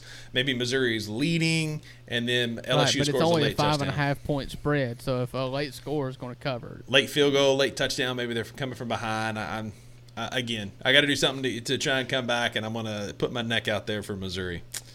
Next up, we've got Alabama as a two-point road favorite at Texas A&M. When they're when it's three points or less, it's basically a push. And so Alabama's a Yeah. two-point favorite. What's your what's your take here? So basically, a three-point favorite at home for, I mean, on the road for Alabama tells me that um, that if this game was played on a neutral site, then A and M would be favored. No, I'm sorry. That that Alabama would be about a. You say two? Be They're about a five-point favorite, favorite right now. Yeah. So Alabama would be about a five-point favorite on a neutral field. Um, I'm with you. I think Alabama figured something out second half against Ole Miss. They uh, systematically beat Mississippi State last week. Uh, just really enforced their will the whole game on offense and defense. Uh, they just wore you down, uh, just like they wore Ole Miss down. Uh, I think they're capable of doing that again. However, that front four against Texas A&M is bona fide. They will get after the passer. Uh, it'll be a real. It'll be one of the hardest matchups, uh, position group wise, that Alabama will face. Is their run game against that defensive line, that front seven for Texas A&M. Uh, I need Texas A&M to win this game. I mean, no, make no bones about it. We talked about it. If Alabama's going to lose two games and Ole Miss has a shot to win the West, it's got to include this Texas A&M game. I'm picking this one with my heart, not my head. Uh, give me A&M. I hope that Max Johnson is not bad and good enough to win because he is as solid as they come, but the ceiling is not really there with him. Uh, however, that defense is good. If it gets in the mud, you see what happens at Kyle Field. A&M's beaten them at Kyle Field before. Uh, it can happen again. This Alabama team has holes. Uh, the A- this A&M team is not complete, but it's got enough to in the right spots to make me wonder. So, uh, I'll gladly concede this game to you if Alabama wins. Uh, but I'm picking this one with my heart. Give me A&M plus two at home.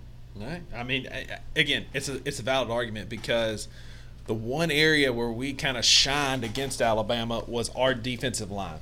This is not your your granddad's Alabama offensive line. J.C. Latham is a bona fide pro prospect at right guard, but that's it. Their their offense. They talked about this a lot during the state game. They built a big offensive line, but they didn't really build a big offensive line that can move. And so what they have in size, they don't have in athleticism. And A&M's front four are legit. Yeah. They are some earth movers, but they can move. They can fight in the phone book. They're quick off the ball that's going to give Alabama some problems. You say they could fight in a phone book? Fight, fight in a phone booth. That's what I said. Uh, oh. But listen to the replay. I said phone booth. they can fight in a phone booth, and they're going to get. They're going to create some issues for Jalen Mil, Jalen Milroe, and they're going. to... now you got me thinking about it. They're going to create some issues in a pass rush. They're going to stop Jase McClellan from running the football. But that Alabama defense is it's good. Um, yeah. Their secondary is a little bit suspect, but their front seven are good. I think again, like you said, Johnson's ceiling is pretty low.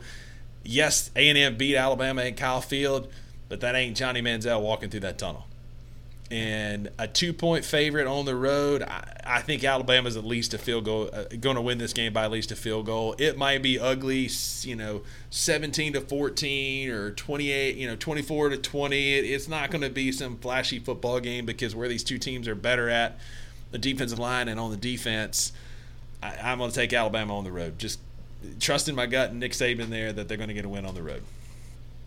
Yeah. Uh, the last time that Texas A&M beat Alabama was in 2021. The last time they played in Kyle Field. Do you remember that? The game-winning field goal as time expired. Oh yeah, was that Kellen Mond? That, that was Zach Calzada. Oh wow, who's just recently transferred? He transferred somewhere. Yeah, he went to Arkansas, uh, Auburn last year. Auburn, year. that's right. Now I don't yeah, know where he's at yeah. this year, but uh, I think he might still be Auburn. there. Oh. Yeah. Anyway, yeah. So all right, next up, and I've been back and forth about this one like left and right because Georgia has not impressed me so far. And I'll give you ten guesses where Zach Calzada plays football. Is it? It's not in the SEC. Is it in the SEC? No. Uh-uh. Uh, I, I don't know. Give me a give me a geographical region. Uh, I gotta look it up. Like southeast, southwest. uh, it is in San Antonio, Texas. UT San Antonio. you think I wouldn't know where UTSA was I don't know. I'm just, I don't know, man. I'm just, I don't know. Uh, former quarterback um, um, is now playing at Washington State. Uh, a Washington oh, State oh, yeah. Cam Ward, who has been lighting the world on fire yeah. for Washington State this year, is a transfer from this school. They are the Cardinals. I got. They uh play in the Southland Conference. They are Incarnate Word. Oh, I'd have never got that. You could give me a million guesses, and I'd have never got the Incarnate Word. But all right, so this next one, Kentucky at Georgia. Georgia is a 14 and a half point home favorite. You know, kind of alternate. I'll go first on this one, cause I, but I, honestly, I've been back and forth. George has not impressed me. 14 and a half feels like a lot against a running team like Kentucky. But I think what's going to happen, Georgia is going to make Devin O'Leary, O'Leary beat him through the air. And I don't think that they can do that. I don't think because they're going to take away Ray Davis. They're going to stack the box. Kirby Smart's not going to give up 290 yard all purpose yards to right. Ray Davis. Uh, give me Georgia as a 14 and a half point home favorite. It's in Athens. It's a rivalry game. Kentucky's coming in with some momentum, and I, I, I cannot wait to hear the Kirby Smart pregame speech after this game to get them boys ready, and uh, and then too also Brock Bowers is an absolute machine, man. 125 yards in the fourth quarter last week. Give me Georgia. At some point, Georgia's going to have to assert some dominance, and you keep hoping, you keep thinking it'll be the next week, but so far it hasn't been. It wasn't against Auburn. Um, it hasn't been up till Auburn. You know, in the four games leading up to it, a cup games cupcake schedule did not, you know, still did not look like a cupcake uh, in most weeks if you're just looking at the box score. So you know, I'm inclined to say that this is the week they get right. If Georgia's going to get right, they're going to get right. Uh, Kentucky's had an up and down season. Devin Leary has been pretty good. They had a signature win against Florida, where they just beat the brakes off of them. Up until then, they beat Ball State, they beat Eastern Kentucky, they beat Akron, they beat Vanderbilt.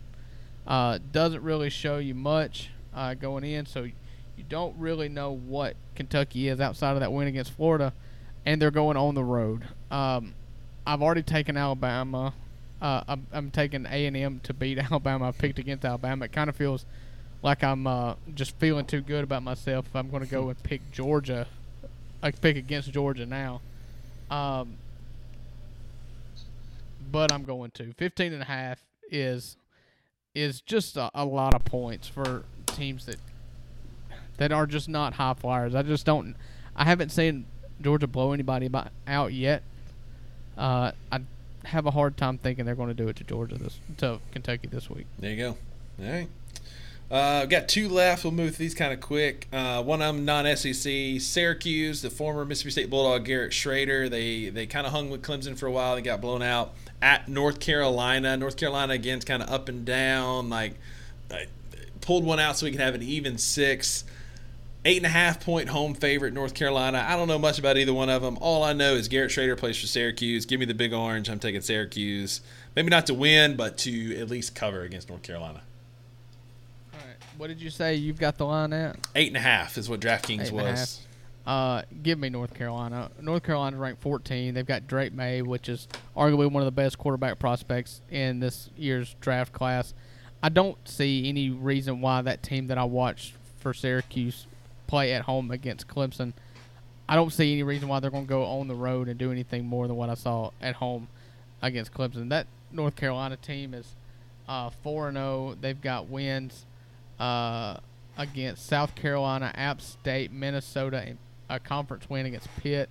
Give me North Carolina. To me, this is easy. Uh, North Carolina, I'd take them at ten. There you go. You know. And then the last one, we've got Arkansas at Ole Miss. We're not doing stake this week. They're 21 and a half point favorite. If they don't cover against Western Michigan, this officially becomes a SEC basketball podcast. But Arkansas at Ole Miss, 11 and a half point home favorites for your Ole Miss Rebels. Yeah, I mean, I think Ole Miss wins, and I think Ole Miss wins big. Uh, I I think for the same reason, you know, I, I teased it when we were talking about LSU, Missouri. I think Arkansas is down. I have friends that keep telling that are Arkansas fans that keep telling me they've never had weapons like they've had, uh, th- like they have this year.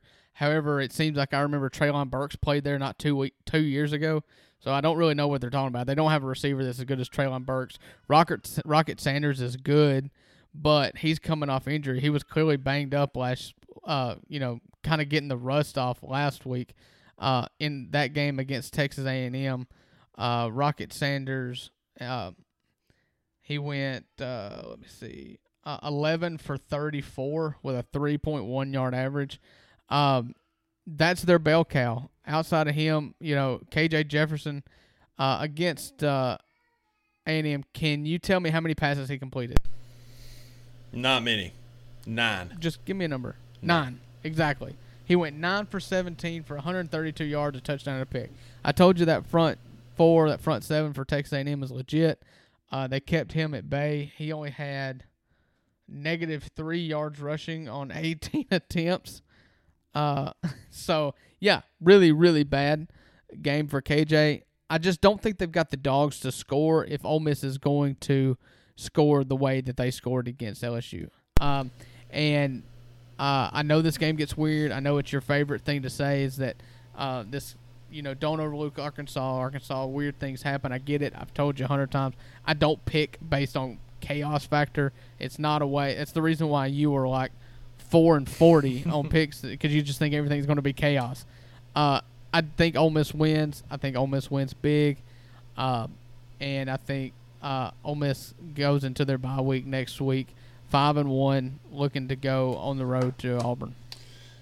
I don't disagree with any of that. Yes, I'm bad because I'm picking chaos, sure. But the one problem is Ole Miss's offense can't keep Arkansas from scoring. And Arkansas doesn't have the dogs, sure, to keep up with scoring, but they're going to move the football. They're going to find some success. I think KJ Jefferson is better than what he was last week when he played. I don't think Arkansas is going to win this game. I agree. I think Ole Miss goes in their bye week five and one, and they find a way to win this game. But I think it's close. It's a rivalry game. It's a kooky game, like I said. It feels right for something weird to happen. Not weird enough for Ole Miss to get beat, but at 11 and a half points, I, I mean, I could eat. Uh, this game could very easily be a 10 point or less game and Ole Miss still find a way to win. And so I'm not going to pick Arkansas to win. I'm going to pick them to cover. I may regret that, but that's what I'm taking. Yeah. I just based on what I've seen from Arkansas this year, there's nothing inspiring about this team. Sure. I think it's a team that's frustrated. Uh, I think they're a team that is a loss against Ole Miss, especially an embarrassing loss against Ole Miss from punting. Uh, I just don't. I think the fans are souring on Sam Pittman. Dan Enos is not a good offensive coordinator. And did you see what Uh, I sent you? Mad. Yeah, He- he, he- has been responding to to naysayers on from his email. It's just it's just a bad. It's just a real bad look. Uh, I just don't think they they're going to do it. To me, this game feels like a two lane game. You know, where it could be close for a little bit. I see like 41-17, 41-24. I don't think they're going to stop Ole Miss, and I think Ole Miss, if they can get some stops early and you know get off to a good start, Arkansas, I just I, don't, I just don't know what they've got in them character wise. Yeah. You know, they got up for LSU and it got it ripped away from them, and it seems like they just had a huge letdown game last week And, uh, yeah. against Texas A&M. And they may have Just got that how, out of their system. How many? Maybe this is the one more time they get up, and if this is the one last time that they've told themselves to get up one more time, if they get knocked in the mouth early against Ole Miss, they could fold again. Sure. Uh, I just don't. I don't really see it. There's, you know, if I'm picking the game without thinking about history, just looking at the teams and what I've seen, uh, and trying to be as unbiased as I can, uh, I just don't see how Arkansas has the dogs. Sure, and, and, you may be right. We'll find out um, real quickly because I do want to get to fantasy football. Well, we do that, done this every week. I, I want to get our four picks for the college football playoffs. I'll go through mine real quick. Number four, I always pick a team that impressed me and showed me a lot on the week, and that number four team for me this week, shout out Aaron Ivy, is Kentucky. They ran the football. They just absolutely mashed Florida, moved him out of the way. Ray Davis had a ball game uh, with his 290 yard all-purpose yards. Just absolute dominance. I'm picking Kentucky at number four. Now the real teams. At number three, I was impressed by Texas. They absolutely dismantled Kansas in what could have been an, a, you know a, a close game, an upset alert maybe. They didn't have their QB one, but Texas showed up. They handled their business on the road. Quinn Ewers had a massive game. Great win for Texas.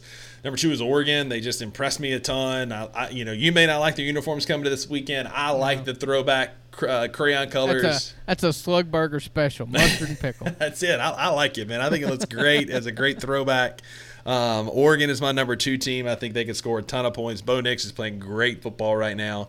And then number one until they get beat is Florida State, man. I'm still thinking they're the best team I've seen in football. So Florida State, Oregon, Texas, and then my number four team is Kentucky. Yeah, so uh, my number four team uh, is Washington. They're still up there. They're beating the brakes off people. Uh, they uh, they just uh, they beat Washington uh, this week on the road. Uh, they dismantled California. Wait, Washington beat Washington on the road? I'm sorry, Arizona. Uh, they beat Michigan State. They beat Tulsa. They beat Boise, and they've beaten everybody bad. Uh, Washington's number four. Um, uh, I'm going to go. Uh, I'm going to leave Penn State at number three. Uh, just the way they dismantled uh, Iowa has stuck with me. They went and on the road and dismantled Northwestern. Big whoop, I know, but I'm not going to penalize them for them. They were in there last year, so they're going to be last week. So being there this week. Number two is a new one for me, uh, and I'm going to tell you why. You've had them in your standings. I'm surprised that you didn't have them in your standings this week. Michigan, number two. I don't like cheering for Harbaugh. I, I actively root against him and against Michigan. But let me read you the scores of their games this year. Week one, uh, 30 to 3 against East Carolina. Week two, 35 to 7 against UNLV. Week three, 31 to 6 against Bowling Green. Week four, Rutgers, who is good, yeah, solid, 31 to 7. Nebraska, 45 to 7. So if I'm doing this correctly, in every single game this year, they have scored 30 or more points and they have given up no more than seven. It's impressive. Now the competition had been on it great, but it's impressive. No. And it's not going to get any better. They got Minnesota, then Indiana, then Michigan State, then Purdue. And then we then find you out. go, then you go Penn State, Maryland, Michigan. I mean uh, Ohio State. That's the big games. Mm-hmm. Yeah. Uh, so uh, Michigan's number two for me. Florida State's number one. Uh, we haven't talked about them. They had their bye week uh, early. They had their bye week last week in week four or week five.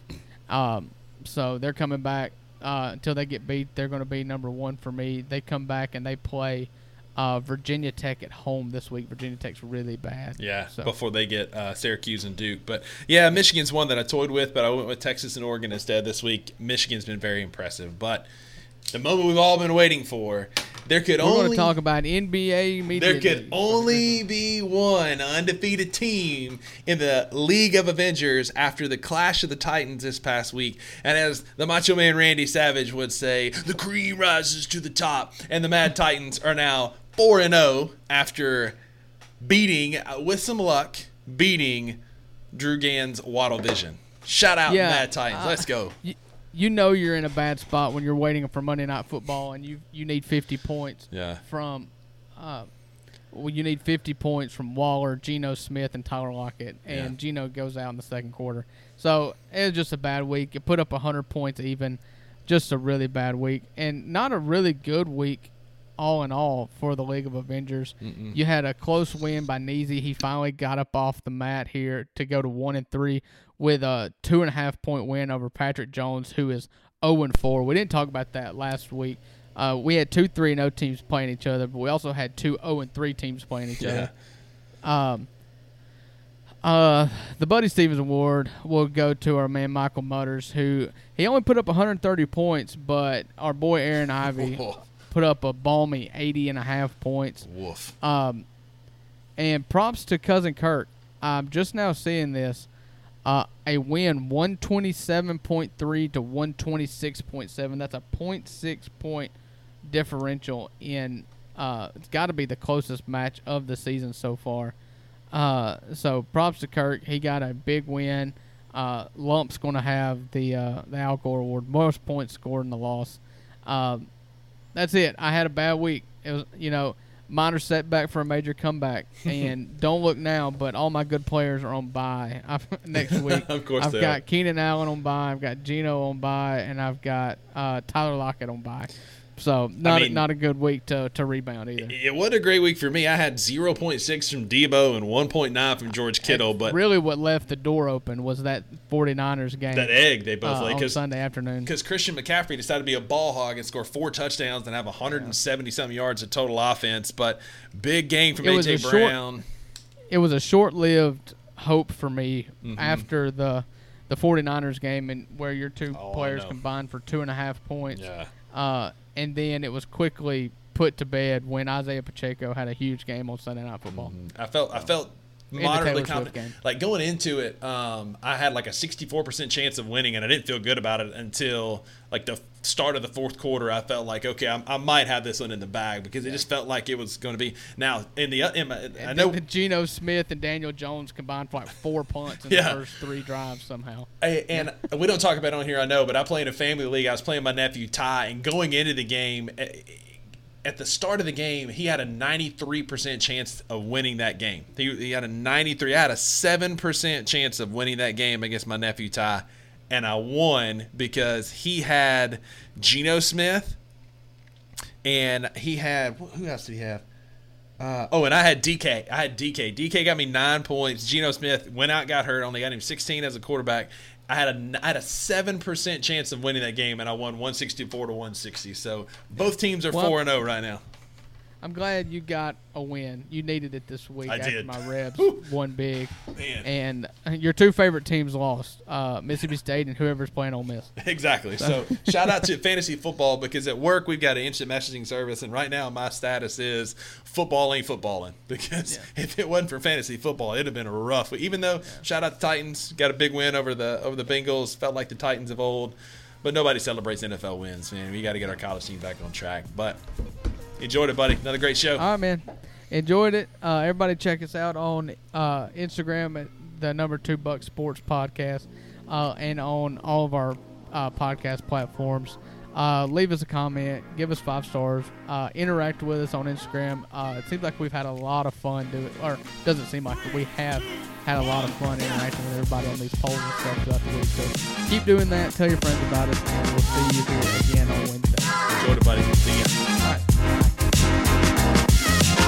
Thank you.